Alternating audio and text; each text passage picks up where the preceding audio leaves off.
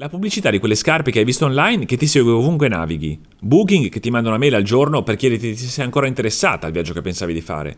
Facebook e Instagram che ti mostrano inserzioni proprio sulla giacca che avevi messo nel carrello su Zalando o sul libro che stavi per comprare su Amazon e poi non hai comprato. O magari anche sull'orologio di cui avevi solo parlato con qualcuno. Online i banner ci sono sempre stati, ma da qualche anno sono diventati più invadenti, oppure, come dicono le aziende, personalizzati sulle tue esigenze e sui tuoi gusti. Questo però significa permettere ai siti e alle app di conoscerle le nostre esigenze e i nostri gusti. Ma è possibile difendersi? Sì, è possibile, come dimostra la nuova politica per la protezione della privacy adottata sugli iPhone. È facile difendersi? Non tanto, e anche bisogna mettere in conto una vita online leggermente più complicata, perché cedere una parte più o meno ampia della nostra privacy è il prezzo da pagare per avere servizi gratuiti che permettono di condividere e archiviare foto online, essere localizzati e guidati da una parte all'altra di una città, comprare qualsiasi cosa, farcela spedire a casa, leggere gratis le notizie da tutto il mondo e così via. E se questo prezzo non vuoi pagarlo più, molte di queste cose non potrai averle più. Prima di capire come difendersi, è importante capire come fanno le aziende a sapere cosa ci piace.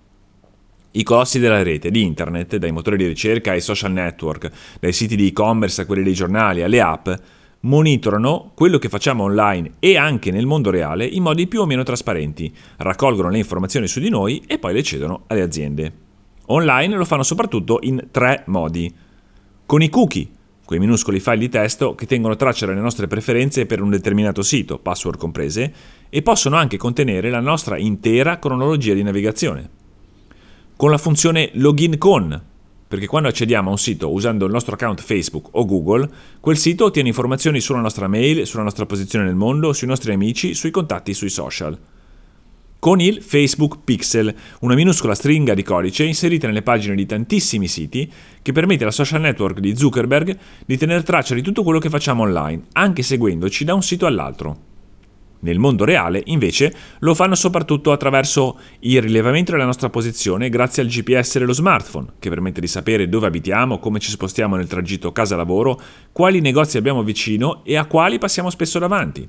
Anche la lista degli amici, che permette a Facebook di sapere con quali persone interagiamo più spesso, probabilmente anche dal vivo, e di ipotizzare che se un nostro contatto è fan di una serie TV, magari ne ha parlato anche noi, che è poi il motivo per cui vediamo banner di cose che non abbiamo mai cercato online, perché magari le ha cercate qualche nostro amico. Per quanto riguarda i banner personalizzati, per difendersi è fondamentale la pagina Ads Settings di Google, cui collegarsi dopo aver fatto login per scoprire tutto quello che Google sa di noi.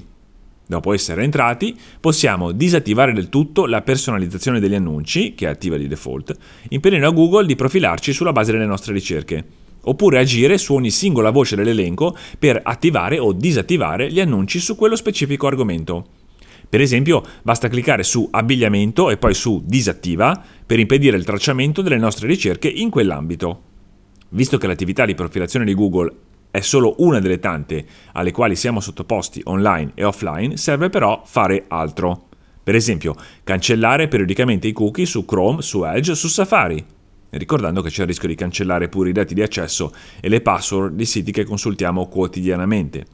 Anche cancellare periodicamente la cronologia di navigazione del browser e pure la nostra attività sui motori di ricerchi. Quella fatta su Google la trovi nella pagina My Activity. Limitare il più possibile l'uso della funzione login con, creando una password specifica per ogni sito che chiede di autenticarci o almeno controllando quali informazioni si cedono usando la funzione login con, anche deselezionando quelle superflue, perché si può fare. Poi installare un'estensione che permette di sapere se il sito su cui stiamo navigando nasconde qualche Facebook pixel, così da poter decidere come agire su quel sito, dove cliccare o dove no, e anche se visitarlo con la modalità in incognito che è disponibile sui browser più diffusi. Ancora, installare un AD blocker, cioè un software che blocchi la visualizzazione dei banner, tenendo presente che in molti casi questo renderà impossibile la navigazione del sito. Installare un browser più attento alla privacy, come DuckDuckGo o Firefox Focus, che integrano funzioni antitracciamento da usare quando si vuole più discrezione, magari non tutti i giorni perché l'esperienza di navigazione non è esattamente gradevole. Poi disattivare la ricezione degli annunci personalizzati e l'attività di profilazione che li permette sui dispositivi Apple, su Facebook, Google, anche su Twitter. Le ultime accortezze da prendere, a metà strada fra mondo reale e virtuale, fra offline e online, sono soprattutto due. Disattivare il GPS dello smartphone attraverso le impostazioni dedicate alla geolocalizzazione e eventualmente riattivandolo in caso di necessità, ricordando che senza rilevamento della posizione non potremo sapere in che direzione è la stazione, quali ristoranti abbiamo vicino, dov'è la farmacia più vicina o a che distanza siamo dalla persona con cui abbiamo appuntamento. Infine, usare il buon senso, che sembra un'ovvietà, ma tanto un'ovvietà evidentemente non è, e procedere online con le medesime cautele con cui agiamo offline.